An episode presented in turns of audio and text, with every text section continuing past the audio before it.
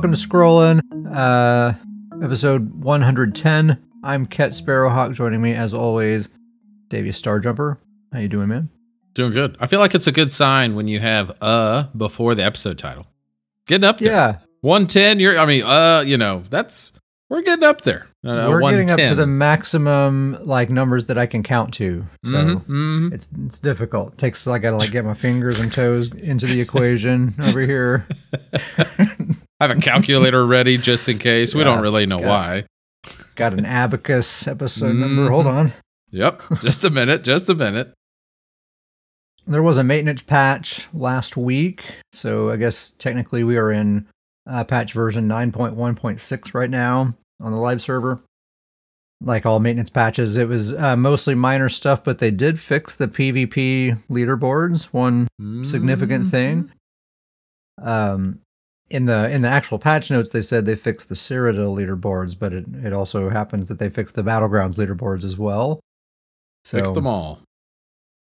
that's nice, Davis. You were saying it's it's kind of bittersweet, right? Because it's eh, like yeah, it's bittersweet. I mean, you don't get to choose what BG you're going into now, so those leaderboards is kind of just whoever gets lucky enough to to get in more than one match than the others. It's it's kind of uh, self defeating. You you there's there's a whole bunch of different types. You have no choice in the matter, and those you know whoever gets more of one type is going to be at the, the top of that leaderboard. You don't really have much say in. That. yeah, we only really care about being at the top of the deathmatch leaderboard, Yeah. and there's no control over how often Nope. you know that mode pops up. So someone who's just happens to be home on a random Thursday afternoon, and there's like five death matches in a row randomly. They're You getting know, 1st they'll probably be on the leaderboard. yeah, they're first place. They're Right first there. place. Yeah. You know, even when you could choose your match, the the scoreboards, the leaderboards were a little misleading because it it you know the more you played, the the more likely you would get higher. So Yeah, it's mostly an indicator of how much you play. yeah. But it's fixed, right? I mean, it's yeah, fixed. it's working. It's, at least working working. So that's something. And then in other news, this will this is actually going to be happening two days after we're recording this. So uh, uh, the timing's pretty bad. It's going to be so we won't be able to talk about this thing on the podcast until two weeks after it happens. really going to analyze that by then. Thursday, September 14th, uh, Zos is going to put on a, an official live stream event uh, where they're going to be giving us a preview of Update 40, the, the Q4 uh, DLC for this year. So it'll be on uh, twitch.tv slash Bethesda uh, this coming Thursday. So as a reminder, this is, um, they're doing this new kind of release system now, right? So we're not getting a new zone in Q4 like we used to. Uh, we're getting this new endless dungeon that you can do either solo or with a friend. They're calling it Endless Archive. Um, we heard something about these class specific armor sets that are going to be part of it. So I'm, I'm assuming we'll probably get some more details about that on this streaming event.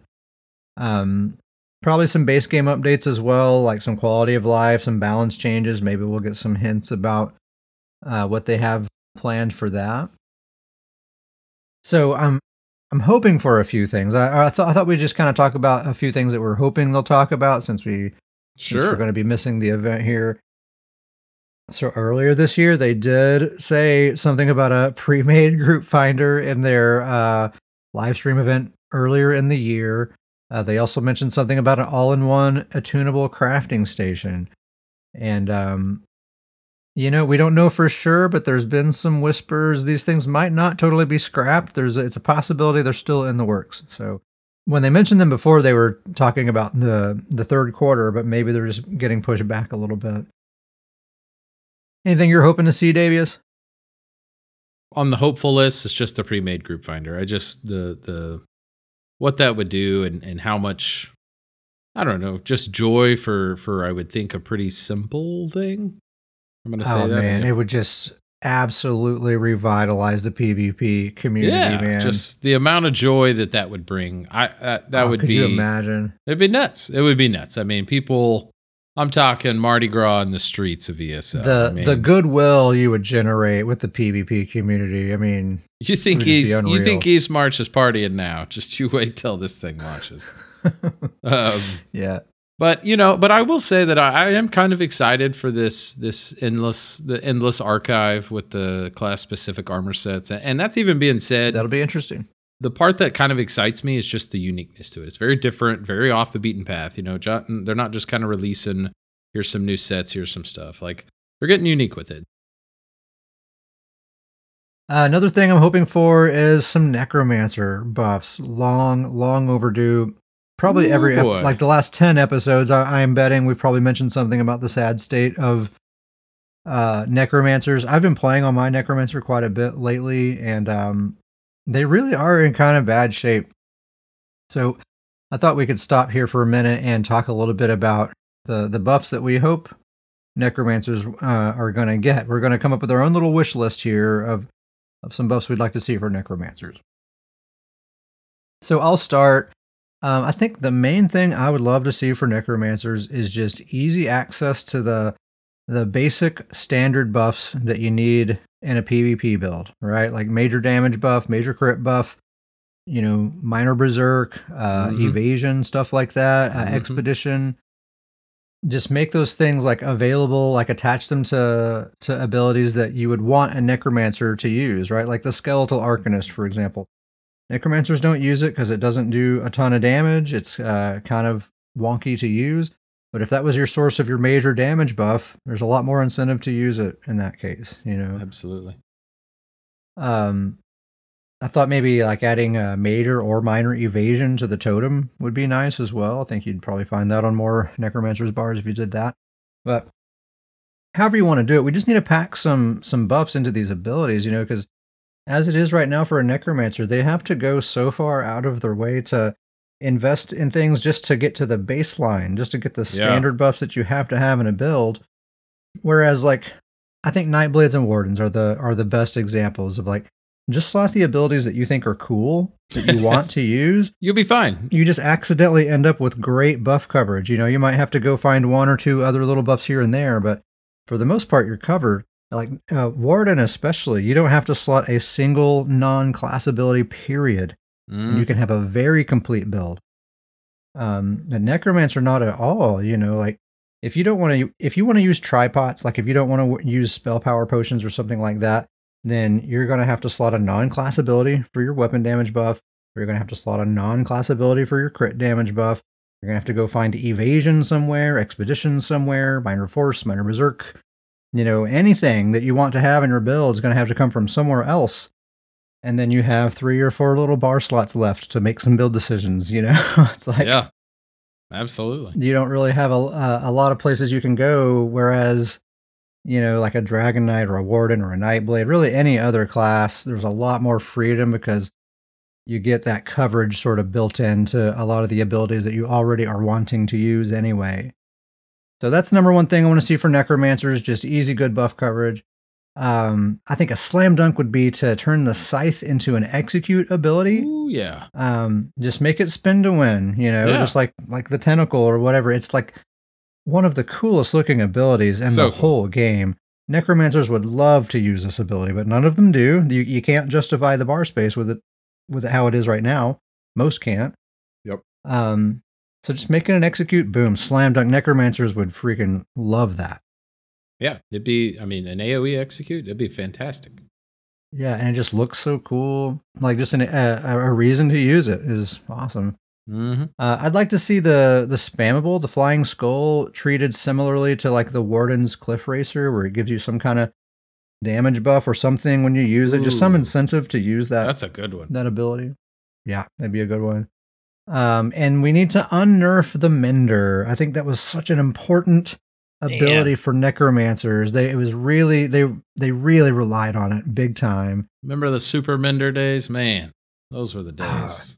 the And they tanky it. necros. And you know, I feel like I used to think that that ability was too strong, but I think I've changed my mind on that because you look at like some of the tools that Dragon Knights and Wardens and even Nightblades have. It's not too strong, you know. Like they have, they have, those classes have insane things in their toolkits. oh, yeah.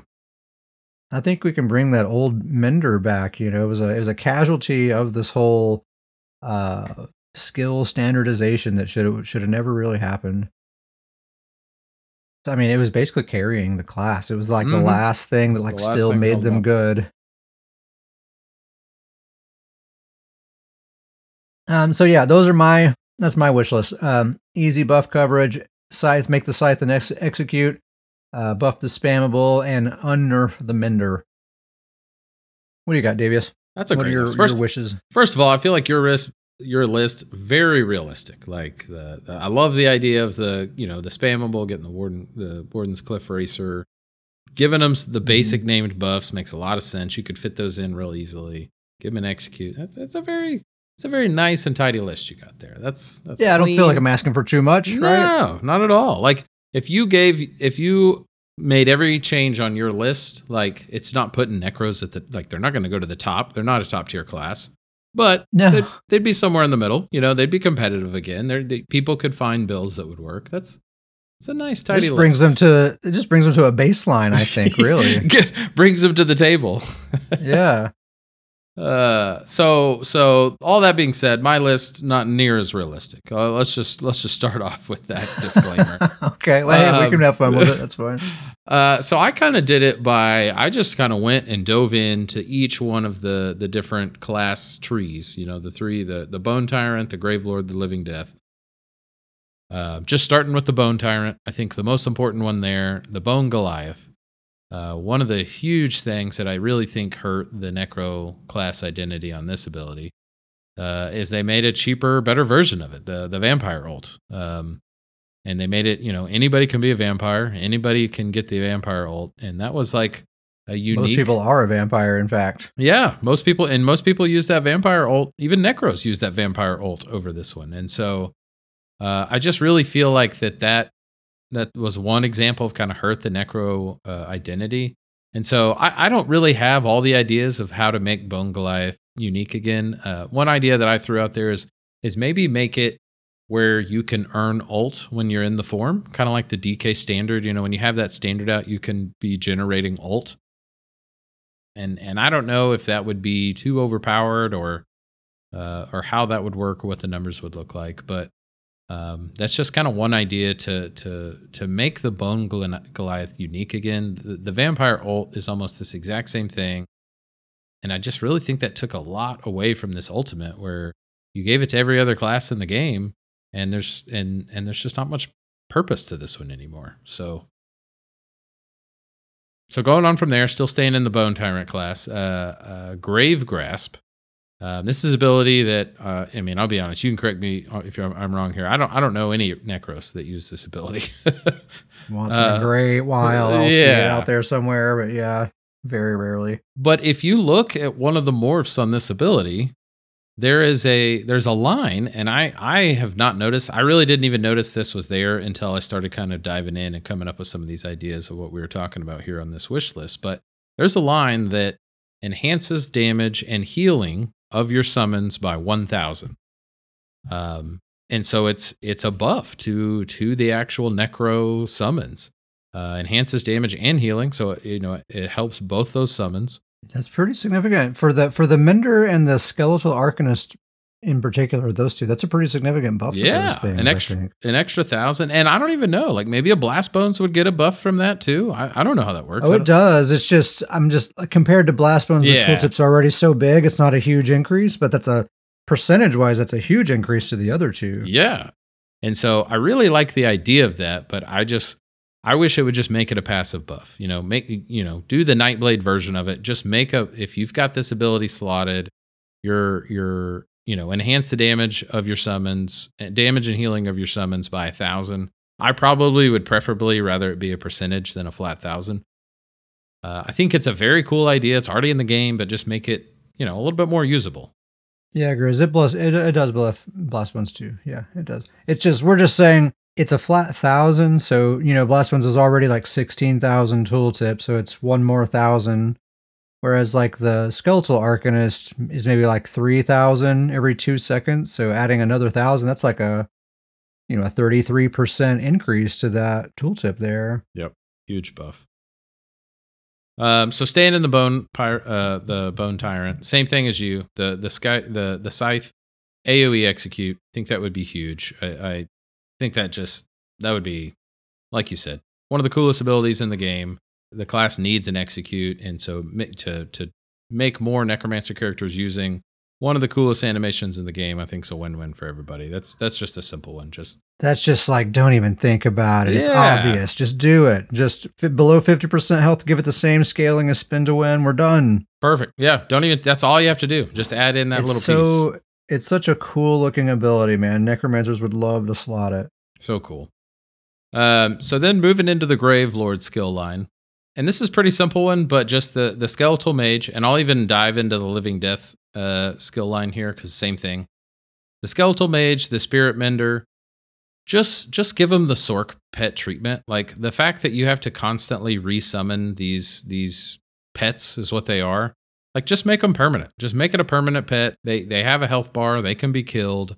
You know, you have to recast them if if they get killed, but Okay, I have a question for you. Sure. Do they have to be double barred? Uh, I would probably say yes. I'd probably say yes because that seems to be the go-to on the pet, and so. Yeah. But I, I do think that there's there's multiple benefits to that. One, necros right now, most really good necro players, like there's a lot to keep up with. They're they are doing a lot of different casting, and and there's Yeah. a, multiple abilities. That would help. Yeah. Definitely. And and this is part of it is that if you have either one of these slotted, you've got to constantly keep them up or it's not worth slotting the ability. So just having a flat passive when you summon it, it's out there. Uh, I think that's going to be a huge help to just playing the class. And then secondly, it allows you to give the the summon or the pet an ability so that when they're already out there, you can cast the ability on your bar to get some sort of secondary ability out of it. And I don't know, you know, the the the mage or the arcanist, you know, maybe some sort of additional damage ability or a stun or something like that. Uh, the spirit mender, you know, maybe like an AOE heal or or or something or a cleanse or something like that. Uh, I Mhm. just think there, there's a lot of opportunity to get more out of those, um, especially the mage and, and the the the skeletal arcanist and the archer. Like such a like from a from a identity standpoint, such a huge piece to the class, but nobody uses it. Very rarely used, I would say, because nobody can kind of find the purpose to put it on the bar. But summoning a undead skeleton, like that's that's necromancer 101. So something to to make either It one should be these. too good not to use. It should like a, a necromancer should not dream of not having all of the minions, right? They should all be too good not to use. It's, Absolutely. kind of silly. Uh, and I'll even pick, you know, the other idea I had with both of this, the the mage and the mender, is same thing what you said. Perfect opportunity. If you have this ability slotted, you passively get this minor minor buff. You know, uh, a minor expedition, a minor evasion, a minor berserk. And then the last one, you know, going with living death. Really, the last change I would make is just the the the Render Flesh. Is their it's their class heal and it just it just doesn't make sense to me that this is their burst heal it's their class burst heal and it's the only and uh, to my knowledge it's the only burst heal in the game that has a negative effect to it. Like i get that with the class it's you know if you get a negative effect on you there's a passive that makes you heal more but it's But you're, still you're already going to have a negative effect on you to activate that passive. yeah, you, know, don't you so- don't need this. So the fact that their burst heal is the only burst heal that I'm aware of that just has a flat negative part to it, just doesn't it's make not fair. sense. Yeah, It's just like yeah, it's just like for no reason. Like here, you suck. yeah, You know, and like- so it just a very simple change. If you want it to have a negative effect to go, if you think that's more, you know, necromancer identity, that's fine. But you need to make this the best burst heal in the game because it's the only one that has a negative effect. Uh, needs so to it way better than it is. Yeah, it needs to be some sort of AoE burst heal, or it needs to, you know, to have a crazy tooltip. So that's kind of my go-to list. I do I think any of those will actually change? No. But my theme kind of with that was just I, I really want to see Necromancer have its own class identity again. I just feel like Arcanist kind of fit into the game and everybody was kind of like, huh, that's an interesting choice that they came up with. I wonder how that kind of fit in. And it fit in because it stole a lot of the Necromancer's uh, kind of identity. Uh, between Vampire and Arcanist, like Necromancer's class identity is is is hanging on by a thread, I feel like. And it doesn't have to. I I, I mean I feel like Necromancer is a very easy, easily defined uh, class in multiple games, and so uh, I think the opportunity's there. It Just you know, just make the numbers work. Yeah, I mean, I think a lot of that identity is just from the fact that they they have no choice but to go outside of their Yeah. class just to get the essentials, you Yep. know, and Absolutely. so there's just not a lot of room for identity. Um, good friend of the show, Uncle Sam. He's in the chat right now. What's up, Sam? He, uh, I asked him su- to submit some uh, suggestions of his own because he is a necromancer main. So I'd like to hear his thoughts. Here's what Sam. Here's Sam's wish list for necro buffs. So Sam would like for the coil ability, or for like the the tether abilities, to no longer break line of sight, and for it to give you your major crit buff. And he says coil, so I'm guessing he's talking about the healing one. okay. Um, but that I like that idea. They need a source of their major crit buff. Uh, attaching it to one of the tethers, I think that's a that's great. It's a great idea. yeah. I like that idea. Now this surprises me. Sam says leave the mender how it is, but make it give you your weapon damage buff. That'd be that'd make for convenient bar space. I don't know if it makes sense for the healing thing to give me uh, my damage buff, but I I would take it certainly. It could work. It could absolutely work. Sam would like for the beckoning armor morph of your armor buff um, for for the pull in. He, so this, I, I asked for clarification. Sam Oh, clarified. He wants the pull in to count as a mobilization so that you can still hard CC them. Uh, and I asked Sam, "Do you mean you want this to immobilize them instead of pull them in?" And sa- Sam says, "No, I still Oh, wanted to pull them in." no. oh no. I still want him to pull it to pull them in, but then that just counts as an immobilization, so I can still actually stun them. And I said, Sam, you're crazy. Sam, you, want- are a little crazy then. You want a rush of agony for Yeah, for you're gonna break the CC rules even more. You're a madman. No way. But that's Sam's. That's that. Now I would like it to be. I, I wouldn't mind it to be like just an immobilize. And if you're in melee range, you can take advantage of that. You know, but that would be like a and a better deterrent too. Like if you're running away and someone's attacking you with range. if Mhm. you're immobilizing them, that's going to get them off your back easier than pulling them towards you, you know. yeah. Picking your ideas apart here, Sam. Uh, Sam says he'd like to see them improve the necro totem. It's hard, it's hot garbage as it is right now. He says he'd like it to be more in line with the javelin or fossilize. So I think like an instant stun is really what you're after there, right, Sam? Like uh um if you cast the totem, it just immediately stuns them, and then it's every two seconds after that. Oh, he's talking about that grave grasp ability. Is what he's talking about. Okay, so yeah, so my mistake. Sam was talking about grave grasp. Yeah, that's a hard one to use because it's like three different circles, and each circle does a different thing, and like a cool idea, but it's too weird. He like it's like, it requires too much thinking to to use effectively. I wish it was. Uh, it. I wish you could cast it like the totem. Like it either comes around you or you can throw and aim it. Very cool looking. abi- That's another great example of a very cool animation ability, but just just not a not usable. Yeah. Hard to, to justify the bar space. Uh, Sam also says he'd like to see them rework the skull spammable so that uh, it has a melee stamina morph, and then the magic morph stays ranged, but it has a faster travel time. I'd like to see. I don't know. Zos seems to really like these slow moving projectiles. Have you noticed that? Like every new projectile that they've introduced, I'm pretty sure, has been like this slow moving thing I think that's been like, since their, the warden. Yeah, so I was gonna say Warden, Necro, and Arcanist all have this slow Yeah. moving. Yeah, It's just how they like to do it. I don't know what the deal is there. I do Um, see where yeah, Sam's I coming would- from on that. Like, like it, it's a pain if you're a melee, you know, kind of a melee brawler, and your spammable is this thing that's moving. It really throws off your. Really kind of throws it off. So I do Yeah. get that. It'd be cool to have a melee stamina morph. It'd be neat. Just smash somebody with a skull. That'd be fantastic. Mhm. It's like like you have a giant skull that you're like bringing ab- above your head with both hands, and you're Yeah, smashing it down on their face. That'd be awesome. just over and over. Bam, Yeah. bam, That'd be fantastic.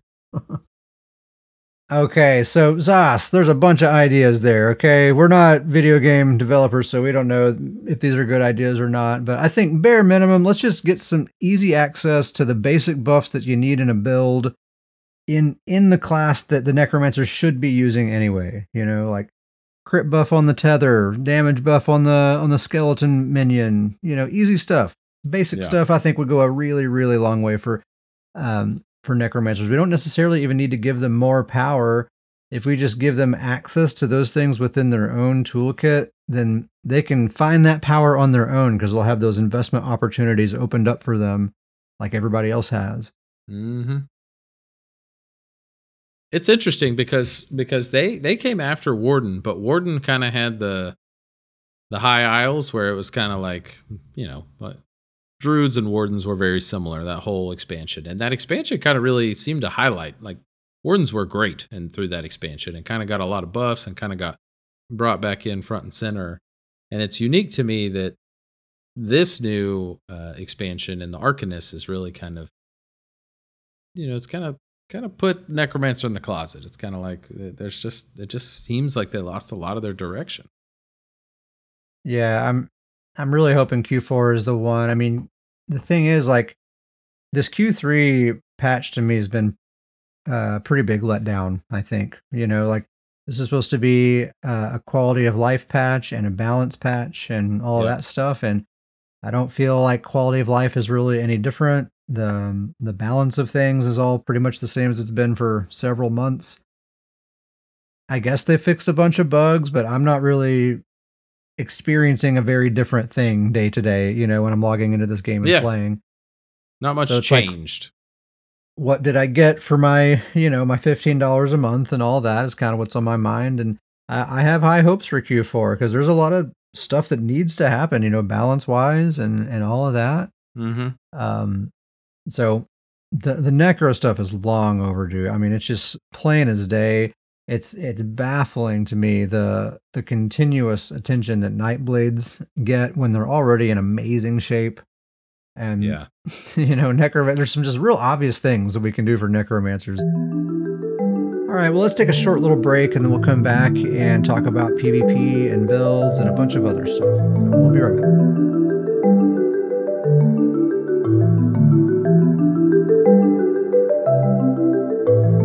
I think I want to just kind of plug our Discord server a little bit early. I mean, I'll do it again at the end of the podcast, but uh, the the Discord has been such a big part of my ESO playing experience the last like month or so. I just feel Mhm. like I, I need to talk about it right now. Every single day, there's just like numerous people in voice chat and in uh, in the regular chat and everything else. It's just been so active here lately. There's a party every night bg party every night every day and every night. You That's know, like. I'm at work, I'm at work like like feeling jealous, like I'm missing out on all the fun, you know, because I see like all these people in here all day long uh doing stuff. It's just been awesome. Um so I just I just want to throw it out there. Anyone who's not on the Discord server, you don't have to be on the PCNA server in the game. Uh we have a we have a growing Xbox population on on our Discord. mm-hmm So any and everyone's welcome. Scrollin podcast at gmail.com. I'll send you an invite. Um, and um, you know, like I said, even if you if you don't play on PC, you can still chat with us and share build ideas and just be in on the jokes and memes and everything else that's that's going on there. It's a very fun community to be a part of. Wednesday nights are our um, that's our BG party night. We just uh, group up in duos and stuff and uh, and have a good time with that. But then uh, here lately, for the last maybe month or so, um, Friday nights have become the like the PvP community's like accepted group battlegrounds night. Like a, a guild leader from one of the other guilds basically just like decreed to like you know made a like a post in all these forums and different places like telling everyone like hey friday night that's the group bg night so everyone's grouping up and getting sweaty and it's been awesome every friday night it's been like fast queue times really sweaty matches like people just there for death match you know and and all that stuff it's been really awesome it's really kind of breathed life i think into the battlegrounds community like people are actually looking forward to Friday. They're gearing up. They're getting their teams ready throughout the week. You know, you can tell people are like practicing and stuff, getting ready for Friday night. yeah Um, it's created this really neat just buzz and atmosphere amongst the the BG crowd, which I've really enjoyed. But um, shout out to Joral, Uncle Sam, Slavka, Shadow, Kingnar, KDMS, Nauchu, Wanna Buy My Dog, Um, they've all just been participating in the in the Friday night and the Wednesday night uh, festivities. It's been it's been awesome. It's really been super awesome on the PCNA server. Uh, it's a great time to be playing BGs, man. It's been really fun. Now, um, if you have anti stealth on your bar or, or in anti invis pots or something like that, yeah, um, you know, but yeah, that's basically just it. It's just been I don't really know. Like the, the meta hasn't really changed, you know, over the last few episodes. I think we I don't want to just keep repeating the same old like, yep, yeah, this is still what the meta is, you know. Sure, sure, sure. But you know, all those things are all still true. But you know, nonetheless, it's a good time to be playing. I don't think, you know, it's um it's not necessarily a toxic meta necessarily. There's a handful of annoying things, but you kind of learn how to deal with those things, and that's that. Yeah, absolutely. Davius, uh, have you been able to play at all the last few weeks? Is your internet Ooh, allowing boy. you to play? so yeah, so um, yeah, I did have you know I I will say just going back to the Discord, the Discord has been fantastically like it is. There's a huge party, but uh, you you may have noticed I was a little silent on the Friday night BG parties because uh, I have not been able to participate. um, anybody who's keeping up with the Discord, uh, they're probably tired of hearing me um, try to come up with ideas or or complaining about it. But uh, I would say, gosh, uh, probably two weeks now, maybe since the last episode, maybe a little bit before the last episode. Um, just having having troubles getting the game to work. Uh, I've had a lot of trouble uh, getting a lot of DCs, getting kicked out of the game. Um, seemingly, uh, it, it, seems like it's a certain time of the day, which is unfortunate because it's right at the evening, kind of when all the BGs communities hopping on and things are really getting serious. Um, I just can't stay in the game. It's been a bummer. Uh, I wish I had better words or more positivity, but it's just it's just been a big old bummer.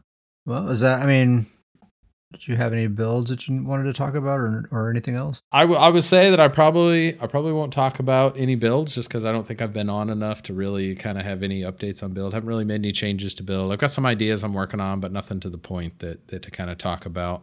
Um, I did I did have a BG uh, that I have to talk about was was crazy, crazy amounts of funds. It was an off peak time, so when I played, had no issues. Uh, the funny thing about this BG is I was actually um, in the middle of playing a whole bunch of me, me, and Uncle Sam were in a duo, and we were playing a whole bunch of BGs, and he just randomly missed this one, uh, and I kind of joked that this was this was.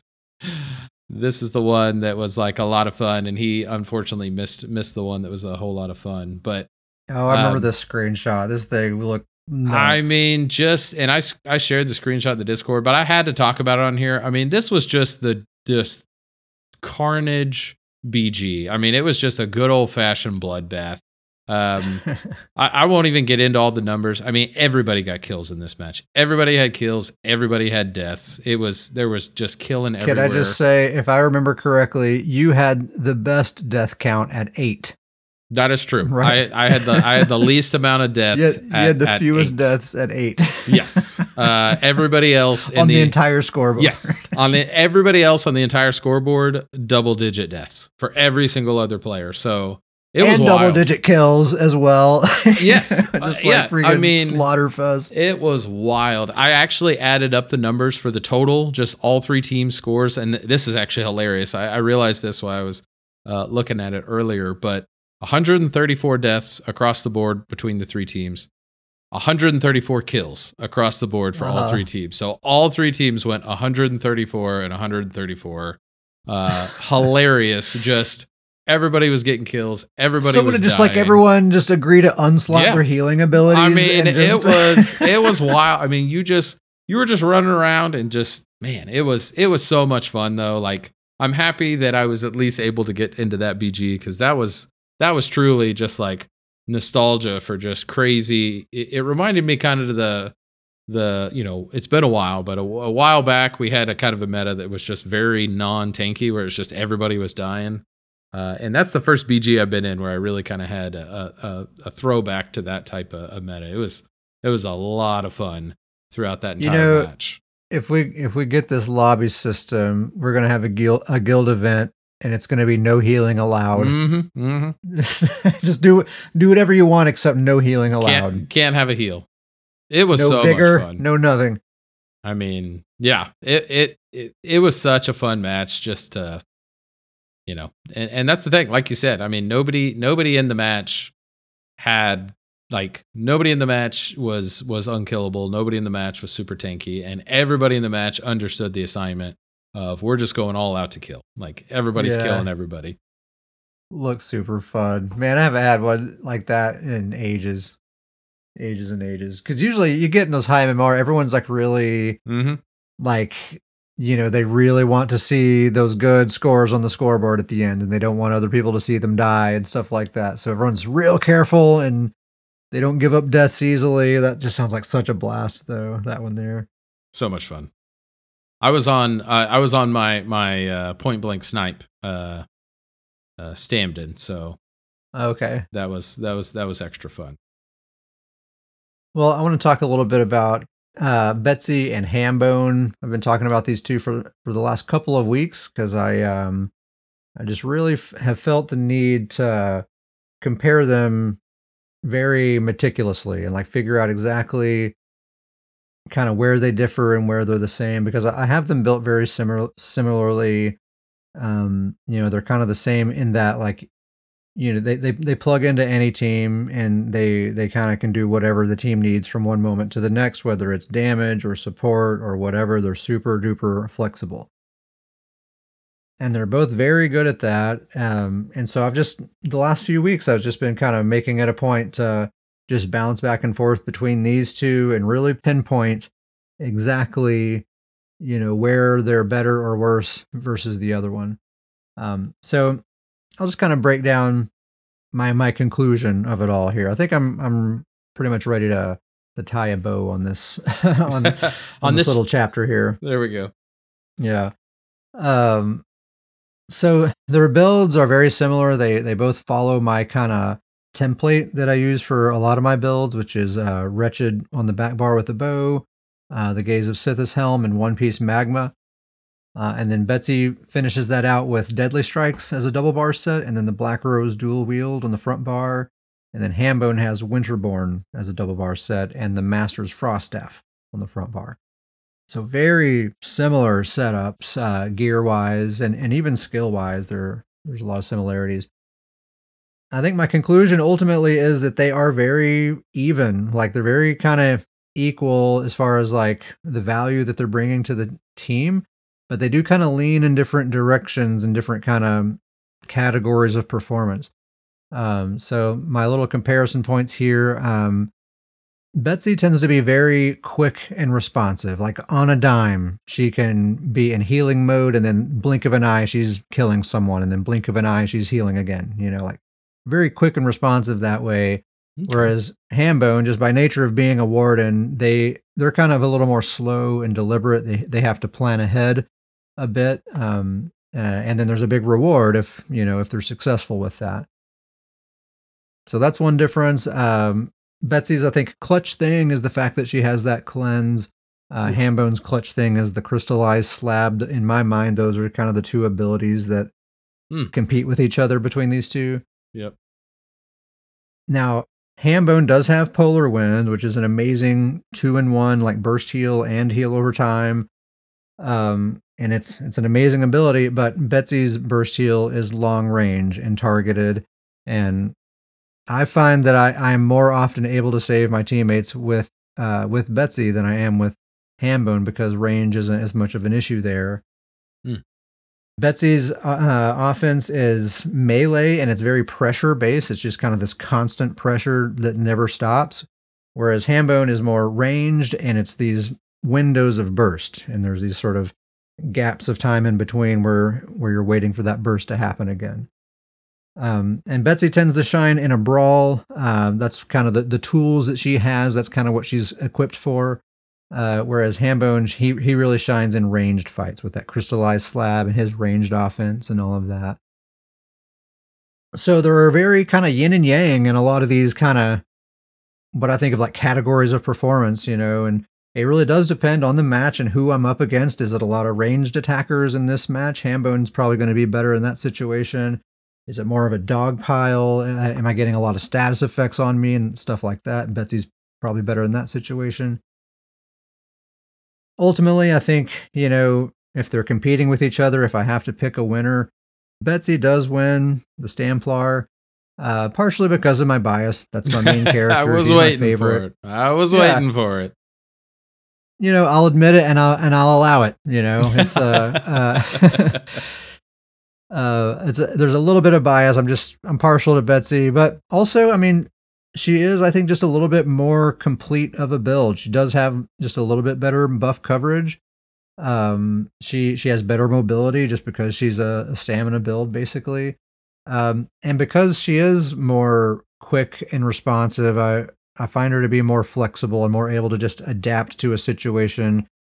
You know, in the blink of an eye. I really like that about her yeah. and her offense i think is more effective honestly. Like it's more relentless. It's like this constant like barrage of damage that if you're in her vicinity nothing you can do about it. That damage is coming at you the, the entire time. Whereas with a warden you know it's these moments of burst every three seconds and you can see it coming from 10 miles away. You you have all sorts of options of how to avoid it and how to even if you do get hit with it, it's probably not going to kill you right then, and you have three seconds to recover before it's coming again. It's just a lot easier to deal with a warden with their offense, whereas with Betsy, it's there's no there's no moment to recover, there's no time to breathe. It's just it's going to wear you down eventually. Mm. Um, Yeah. I mean, I just kind of hearing your descriptions, it it, it kind of sounds like you know they're both utility tool characters. You know, they're both the utility knife to style character. Um, yeah, but Yeah. but Betsy seems to fit that utility. You know that utility uh, knife better. Like she she has those those more options at hand. Yeah, and I think that's kind of a conclusion I've drawn about Templar in the past is that that is kind of the thing that they're good at is being that Johnny on the spot sort Yep. of uh, play style. You know, whereas a warden, if I were comparing like pure supports and you know just from a support perspective, I'm sure a warden would blow a Templar out of the water in that regard. Sure. But since we are trying to be the Swiss, Swiss Army knife and just adapt to any situation and do whatever is required, um, I do think Templar uh, seems a little bit better equipped for that, at least for you know the way that I play and everything.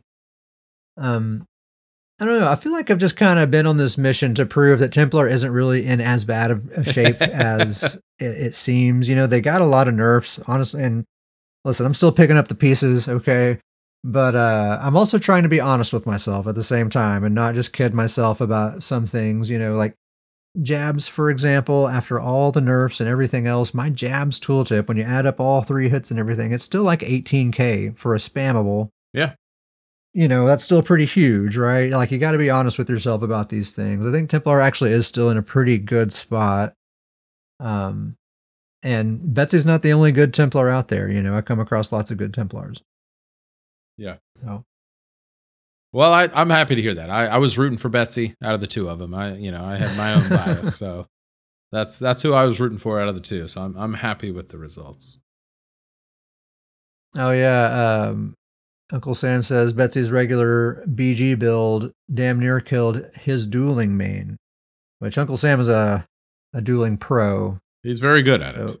Just getting close to killing that thing. I was pretty proud of that. I almost had him too. Oh. But uh we both had very low health bars and I just I was like, should I heal or should I go for it? And I went for it and I paid the price.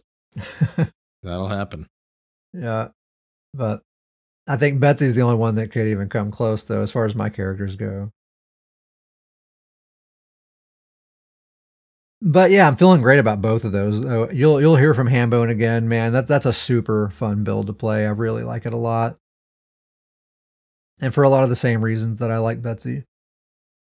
You'll probably be hearing from Despair here in the near future. I have some I have some good stuff going with that build. I think I have a few more things I want to try and, and test against each other before I lock things in. But um, probably hear from Despair here pretty soon. Uh, also, probably hear from Butch Mahoney here pretty soon. My other Templar. Okay, okay. Old Butch. He's been on such a journey, dude. I think I'm just gonna turn him into a beamplar. I don't know what else to do. Uh, that's what he is right now. I, I just that's that's the setup I have for him right now, and It's good. It works. I just, you know, there was a a few days ago we were all grouping up, and Sam was like, "Hey, grab a grab a beam plar," and Butch just he wasn't put together. You know, it, w- it would have taken me a while to put a build together for him. So I was like, "Fine, I'll just put the beam on Betsy." And it felt so dirty. You can't do it. Betsy can't have the beam. I would be offended. Betsy having the beam would be like my my uh Magplar doing damage. Like we're to that level, right? Like Yeah. that's we're to that level. but I did do it. Uh, but that made me think like, okay, I got to get Butch in shape. So if we need a beamplar, I don't have to sully Betsy's reputation, you know. So that'll be the plan in the future. Sam wants me to tell the story of the four beamplar squad. It was fun. So it was, it was one of those Friday night sweaty nights, and uh, I think we had four wardens going, if I remember correctly. And uh, and it was super fun, and we were going up against some ultra mega sweaty teams. I mean, my goodness Best of the best. some of the some of the best players in the game. Um, and you know we were hanging in there with our wardens, but we were struggling, and I would say we were maybe the the weakest of the three teams, but not by a lot. You know we were in, we were in that fight. But Sam had this idea. Okay, everyone, grab a Templar, slot the beam, and uh, and what we're going to do is not even directly engage. We're going to third party the whole time. If any team tries to come directly at us, run away. Do not engage uh, mist form, just get as far away as you can. And once they give up and go back to fighting each other, third party beam from far away, and we're just going to be pests, and that's all. And uh, I mean, we would find someone off by themselves. They would have a they would have a full health bar, and we would just all four beam that person, and they would just disintegrate, just from full health. oh Just my god! Just completely vaporized. It was so trolly. Uh, Uh, we ended up being second. We we ended up being second place. Uh, in my head, I'm match. thinking like Ghostbusters, like cross the beams, you know. Oh my gosh. and just anytime anyone like peeked their head around a corner, just all these beams, just immediate, just would attach to their bodies, you know, just like no one could do anything. Oh my gosh. Uh, we we were being such pests. I felt guilty, uh, making Betsy do that, but next time it'll be Butch, and he has no problem with that. Butch, he's all about it. That's, that's the Yeah. image that comes to mind. to Yeah, that was it. The Ghostbusters. It kind of did look like that. Oh man. That was super fun though. It's fun. It's funny that cheesing like that with four beam plars was more effective than four wardens. like we we went from being the third best team to the second best team, and it was like against the same teams. That was pretty fun. All right, we got some emails. Man, the emails have just been coming in steady, man. Like, when's the last time we didn't have an email to read on the show? I don't know. I, I, you know, for a while there was the joke of the streak, but I, I don't know. Last time we didn't have an email. I know. And the last few times I didn't even have to ask people to, you know, there's a little while there, like three days before the podcast. I'm like, all right, guys, I get in the Discord. Someone needs to email us, okay? We've gotten too addicted to emails. but uh these last few episodes haven't had to do that. They just come in on their own. Pretty cool. It's pretty great. Scrollin podcast at gmail.com is the email address. Um, let's see. How much we're going to give away this week? What do you think? 250? Let's give away 250,000 gold. Well, you know what? Let's be crazy. Let's do 275. Let's just be wild. Let's do it. oh, man. If we can Oh boy. But we'll 275. We'll do 275.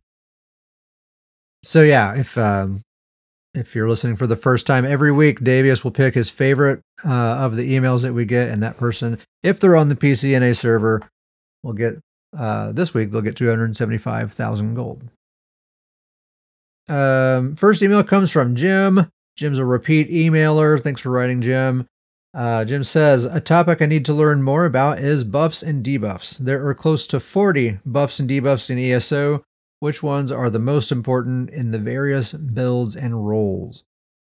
So, um, I'm really just going to talk about buffs, okay? Like debuffs, I mean, um, major, minor breach are like the essential debuffs that you have Yeah. to have, is really about it. You know, kind of that's the end of that discussion, I would think. Yeah. Uh, there's a bunch of other debuffs that certainly are great to have. If you can have those in your build, great. But uh, I would say major, minor breach, probably the only two you really should go out of your way for.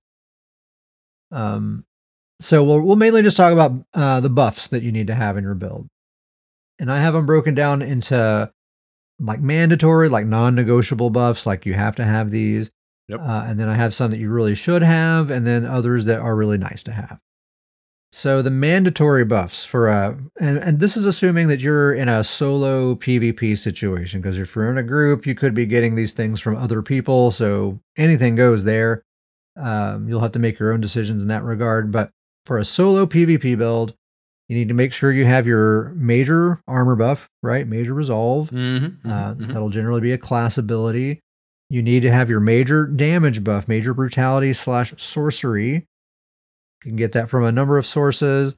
You need to have your major crit buff, which is uh, major savagery and or major prophecy. And then you need to have uh, your major sustain buff for for your primary stat at least. So intellect for magica, endurance for stamina. Uh, that generally comes from a potion. Um, and then I think maybe some people might disagree with this as being mandatory, but in my opinion, major expedition, your speed buff is mandatory for a PvP build. You have to have that. Yeah, it it's a game changer for sure. It's it makes a huge huge difference. Yeah. So major armor buff, major damage buff, major crit buff, major sustain buff, major speed buff. Those are all mandatory. You you don't have a you don't have a complete PvP build if you don't have all of those in your build somewhere. Yeah. And then in addition to that, uh, you really should have not not totally mandatory, but it, they're definitely worth going out of your way for if you can get major evasion, uh, minor resolve, which you get from vigor, so you probably have that anyway. Uh, and then major or minor uh, berserk, definitely very good to have. Uh, minor berserk you get from camo hunter, so a lot of people already have that. Um, so yeah, major evasion, minor resolve, major minor berserk, you really should have, but I wouldn't consider those mandatory. If you don't Mhm. have them, it's not the end of the world. Mhm. And then everything else basically is uh, considered nice to have. So major minor force, major minor heroism, uh, major minor courage, minor expedition, your minor sustain buffs, minor mending, minor vitality, all that stuff. Um, you know, if you can if you can get those, fine. But I wouldn't go super far out of your way unless you're doing some kind of special build or whatever. Yeah. And then I won't say like every source. Uh, Jim asked for like what are the sources of a lot of these buffs and stuff. I'm not going to go through like, like all the sources. There's there's you know tons and tons of them, but I will point out a few juicy sources of some buffs so you can get some good coverage here. Uh, Camo Hunter is on the front bar of almost every PvP build. Uh, gives you your major crit buff, and it's an easy source of uh, minor berserk. Plus, you get some other stuff for have for having it, and it's anti stealth. So Mhm. definitely worth slotting uh, Camo Hunter. The dual wield ability, Quick Cloak, one of my favorite abilities in the game. It gives you uh, major expedition and uh, major evasion, two Oof. very valuable buffs to have in a PvP build, and it does decent damage. The, Yeah. the ability itself. Inner Light is a good uh, choice for your crit buff as well. Yeah, uh, the only reason Camo Hunter is better is because it gives you minor berserk, I think, as Yeah. well. Uh, but otherwise, I do like Radiant Mage Light if there's a really annoying Nightblade around because it has a really huge radius. Uncle Sam uh, says major uh, major protection from the flare, the revealing flare. Plus, it gives you some extra magical recovery for having it slotted. That's true. Yep, that's a good one. Other juicy sources, um, the the two handed ability, forward momentum. It gives you your major damage buff and your minor sustain buff, uh, plus snare removal. That's That's a good that's one. actually. I feel like that's an often overlooked ability, but it's a really good one. Yeah. There's some really great class abilities out there. I'm not going to name all of them, but just a handful of examples. The Nightblade's Phantasmal Escape, that bubble ability, gives you major evasion and snare removal and a free roll dodge thing. It activates passives. It's an incredible ability. Yep. The Warden Flappy Wings, you get your major expedition, snare removal, and depending on the morph, you get minor berserk or minor evasion, both really good. Very good. Uh, Sor- Sorcerer's Hurricane gives you minor expedition, which is really nice because that's actually a very rare buff. Uh, plus your major armor buff. Uh, plus it does damage. Really great ability. Uh, and then there's the ultimate, you know, buff coverage thing. Uh, the Oaken Soul Ring just gives them all to you. Ooh, yeah. You know I'm a fan of that one. Just take. Yep. The, I'll just take the list. Just if you want basically every buff that you need, Oaken Soul, I would say all you really have to get after that is your major expedition and maybe major evasion Yep. if you can. Yep. Uh, and then you're all set. Yeah, Uncle Sam says Blade Cloak's another great one. Yeah, it's awesome, especially Quick Cloak. Um, anything to add to any of that, Davis? You think we covered it? I, I think that pretty much covers it. Um, I, I will say just the the forward momentum and the quick cloak.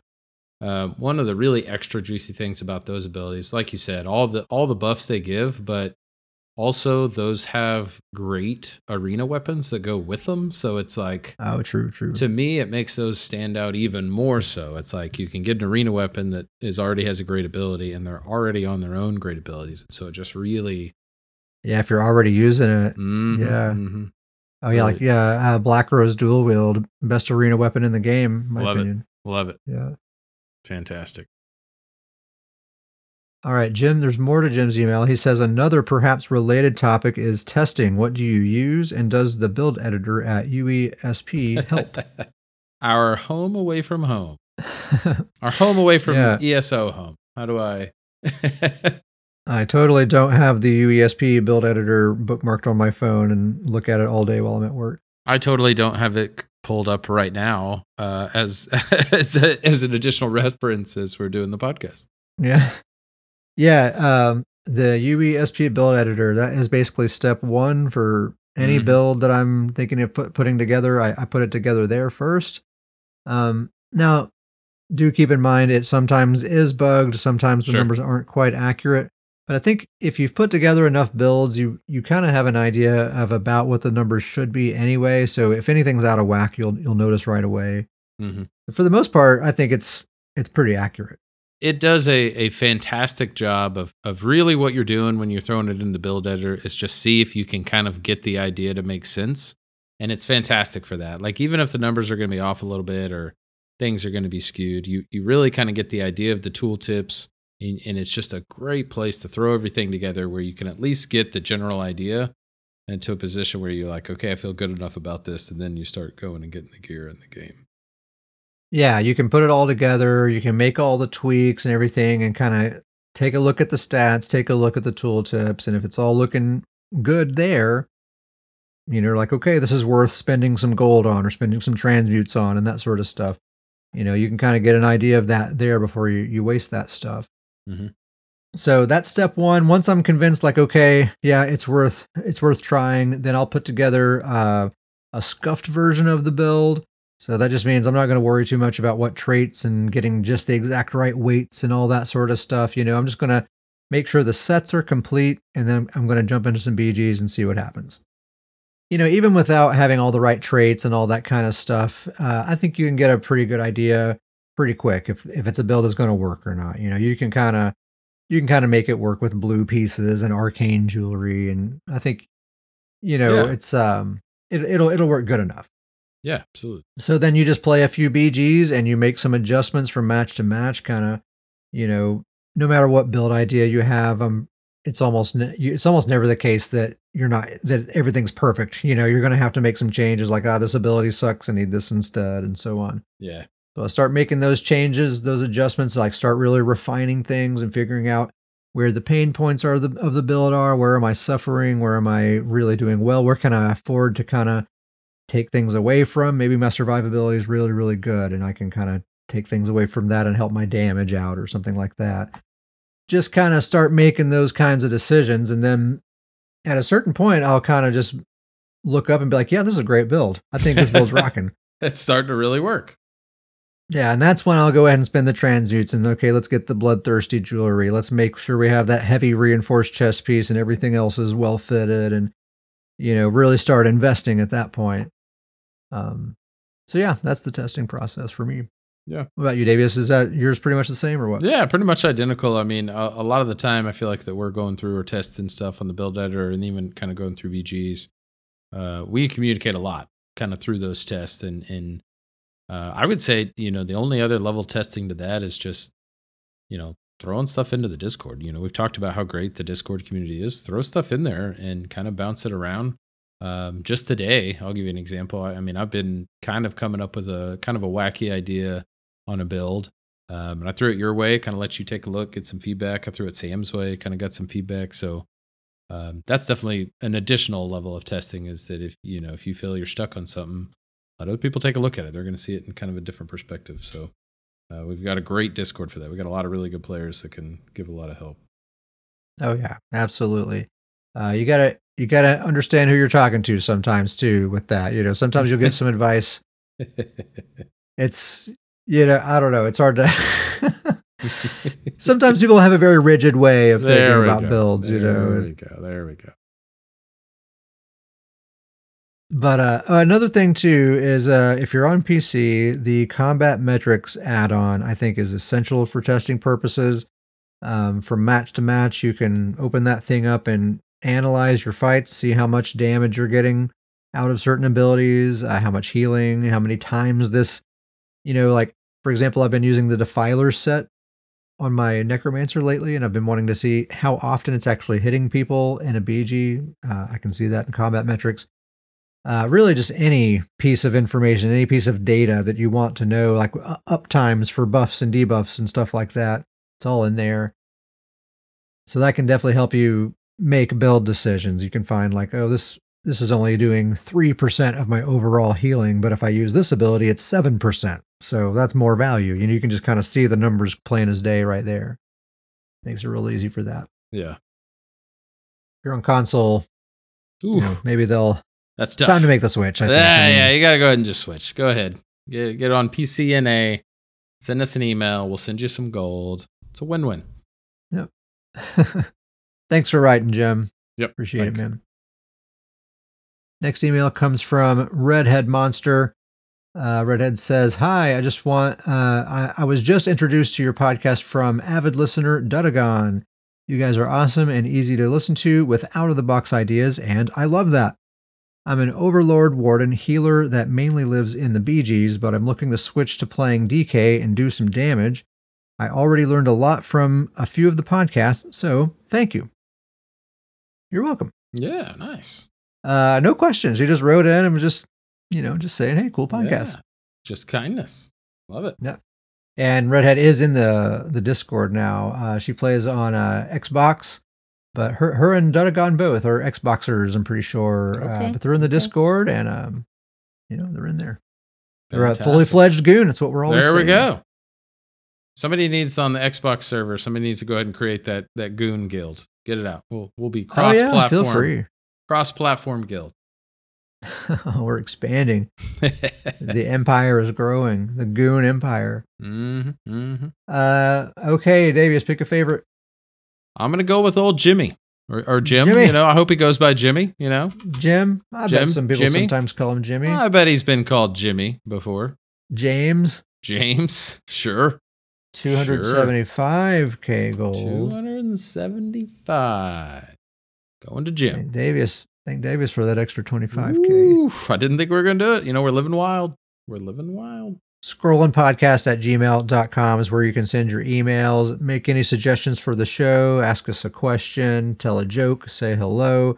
Uh, could be off topic, could be food related, anime, whatever. Scrollinpodcast at gmail.com.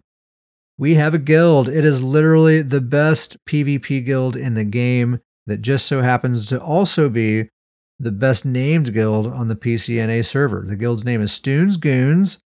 It's also the official guild of the Scrollin Podcast. If you'd like to be a member, you can send us an email at scrollinpodcast at gmail.com and we'll get you in there. If you'd like to support the show, one easy thing you can do is go to the Apple Podcast app and give us a star rating and especially a written review. That helps us out a lot.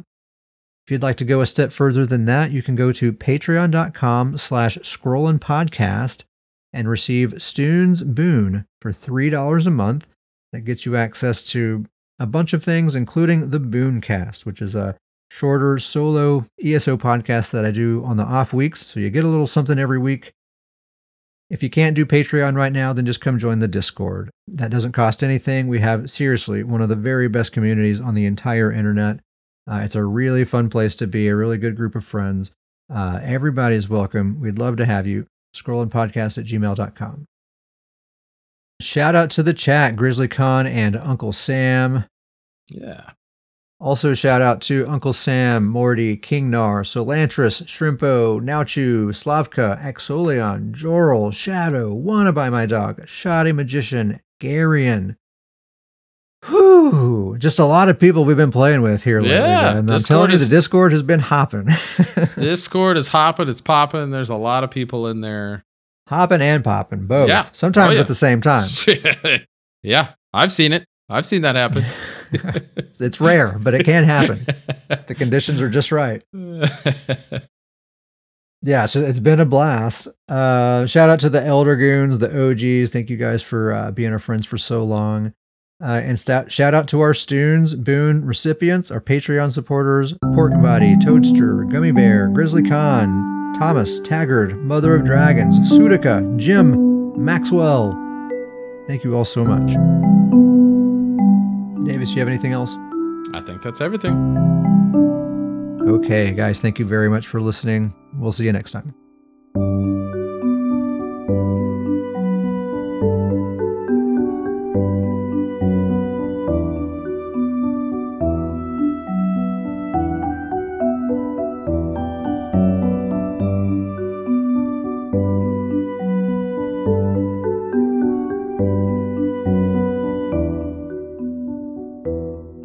That's that's exactly what we need. Just like one good heavy rainstorm. That means you'll have a really pretty fall. Hey, I'm all for it. I'm all for it. Fall in your ear is going to be really nice, probably. Love me a good This is like- The perfect time to get it too. That's perfect Yeah. timing. Yeah, I was I was out there enjoying it with my yard. Yeah, yard. Drink it in. Drink it in. Getting your Hank Hill on, oh yeah, you better believe it.